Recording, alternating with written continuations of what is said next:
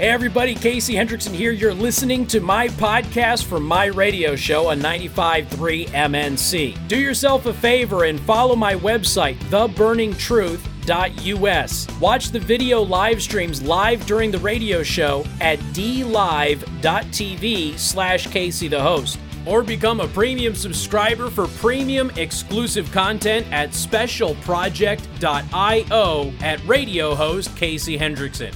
Enjoy.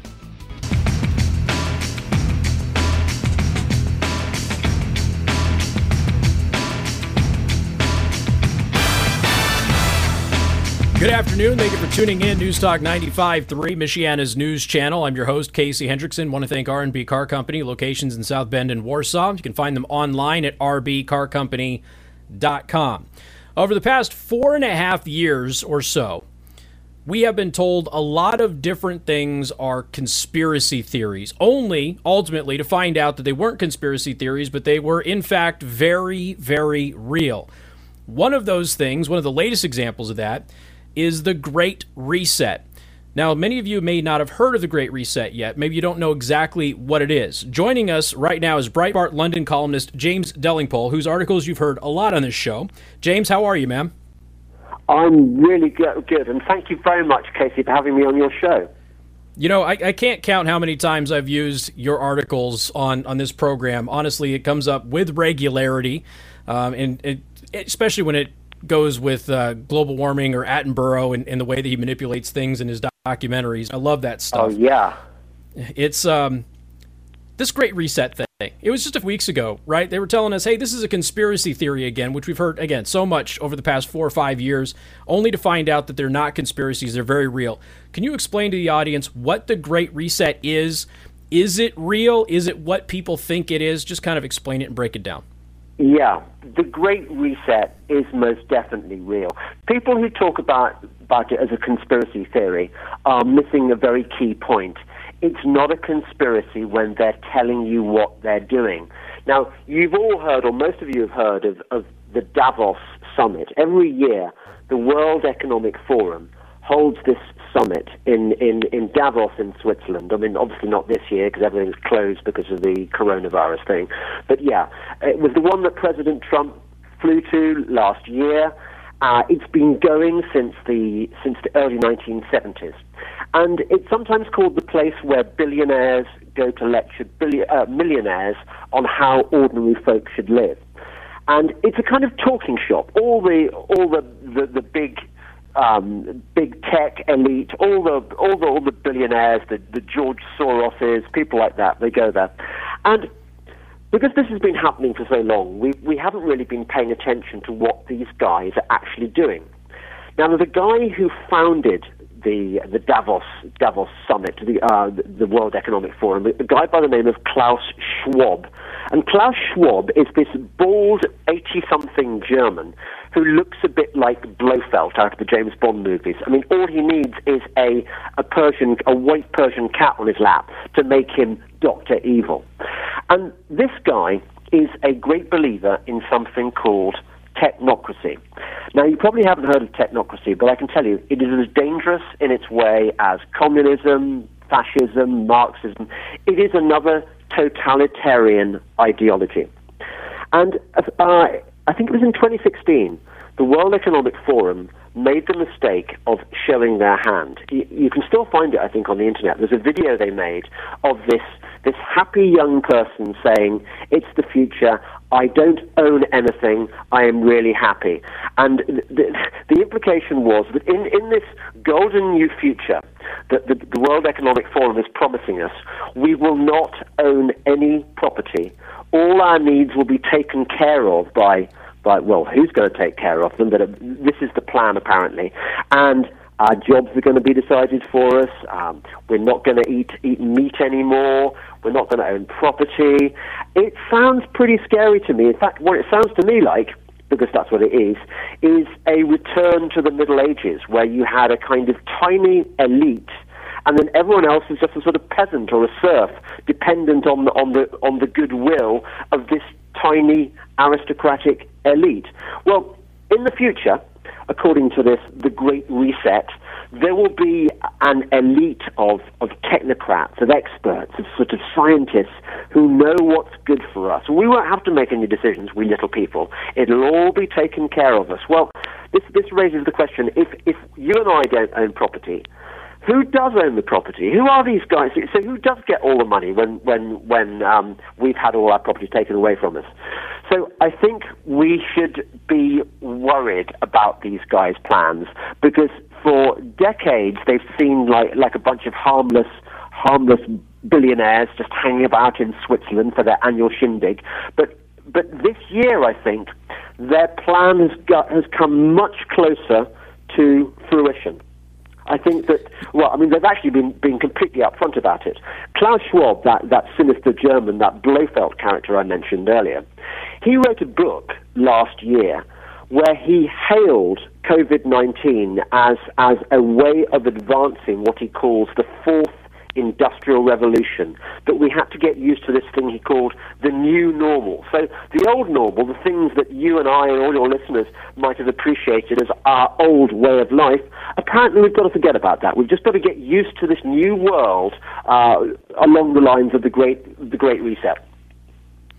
You know, and coronavirus is one of those things where they've really kind of seized on this opportunity. It's the old Rahm Emanuel, never let a good crisis go to waste. And for weeks Absolutely. we heard, oh, it's a conspiracy theory, right wing nut jobs. And then the UN chief, Guterres, comes out and he basically says, yeah, we're totally doing this. This is a great opportunity to move into the Great Reset. I'm paraphrasing, obviously. So how are they how are they using the coronavirus and the pandemic to advance their agenda for the Great Reset? Well, it's it, that's a very good question, and I think a lot of us have been asking in the last 12 months or so the question why are they doing this? Because there's been lots of weird anomalies. I don't know whether you've noticed this in the whole handling of the pandemic. For example, in in my country, I have been, and I'm sure it's the same in the US. I've been looking at the data for the total number of deaths per year. Now, you would have thought that in a in a serious pandemic, you know, like like the Black Death or the Spanish flu, say, which is what you know what, what we're sort of we're told by our governing elite is the situation. In a situation like that, you would get massively uh, more numbers of people dying, wouldn't you? People would be probably be dropping dead in the in the streets. You wouldn't need Dr. Fauci to tell you how important it was to wear a mask and to isolate, because my goodness, you'd be hiding at home praying that no one went, went near you because you'd, you'd have so many people dying. Well, I've had a look at the data going back to 1942. And 2020, which, which should have been a cataclysmic year for deaths, was the 12th best year for for mortality. I, I you know, the the, the, the smallest number of people died. Uh, the 12th, 12th, 12th um, best year for survival. Now that doesn't square with this terrible, uh, unprecedented, uh, evil respiratory infection that we've never encountered before that's killing everybody. So you ask yourself, well, if if there is nothing particularly special about this coronavirus, if it's not, if it's no worse than a bad seasonal flu year, why are they pretending that it is? Why are they forcing us to close down our economies, to go around in mass, something which we've never ever done in history before. Even even during the Spanish flu of, of 1919, the American economy did not shut down. We did not have people banned from traveling or anything like that. So why are they doing this? Well, the Great Reset, part of, part of its, its, its evil master plan, is about the destruction of small businesses, the destruction of, of, of, basically mom and pop and the high street, the destruction, the killing of jobs. They want to crush our economy in order that they can make us dependent on big government. You've probably heard about universal basic income. Universal mm-hmm. basic income is part of the, the Great Reset Master Plan. And by the way, you mentioned the United Nations, which is also on board with this. I mean, these people, these organizations work in lockstep. We're talking about the globalist elite. So that goes from the United Nations to the European Union to organizations like the, the World Economic Forum. They've all got this master plan. The only thing that stands in its way is people like you and me. The, the, sooner we wake up, the sooner we can resist. And then they cannot make it happen because we outnumber them. They are, they are few and we are many. But yeah, that's the plan. They want to destroy our economies deliberately, destroy our businesses, destroy our jobs, and make us dependent on them. Yeah, now they're pushing this uh, 24 hours a month for stay-at-home moms, and then let's not forget we got that real estate and mortgage crisis looming as soon as everything reopens and people are allowed to be evicted again. Uh, James Delingpole again, Breitbart London columnist, always a pleasure. Tell people how they can get a hold of you. Obviously, they can read your stuff at Breitbart.com, but you also have your own podcast. You got your own video channel on YouTube. Kind of promote that stuff too. That is, I've got I've got a wonderful podcast which I'm very proud of called the Delingpod, which is D E L I N G P O D Delingpod. You can also support me on Patreon and on Subscribestar. I've got a website called DelingpoleWorld.com, which which I think has most of my articles and most of my archived interviews. Um, so yeah, Delingpod, D E L I N G P O D. It's on Apple Podcasts. It's on it's on Podbean. Uh, it's on it's on YouTube until they kick me off, presumably. Uh, it's on Rumble. You've got to spread your wares these days in case in case big tech tries to close you down.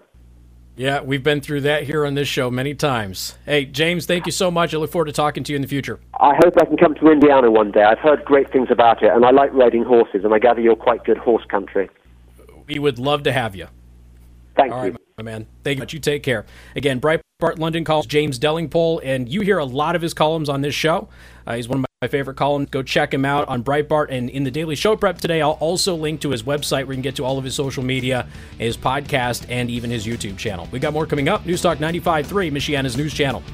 Thanks for checking out this latest podcast on a segment from my radio show on 95.3 MNC. Don't forget to check out my new website with store at caseyhendrickson.com. And if you want knives or custom Kydex holsters, go to my other website, asdefense.com. We'll catch you next time.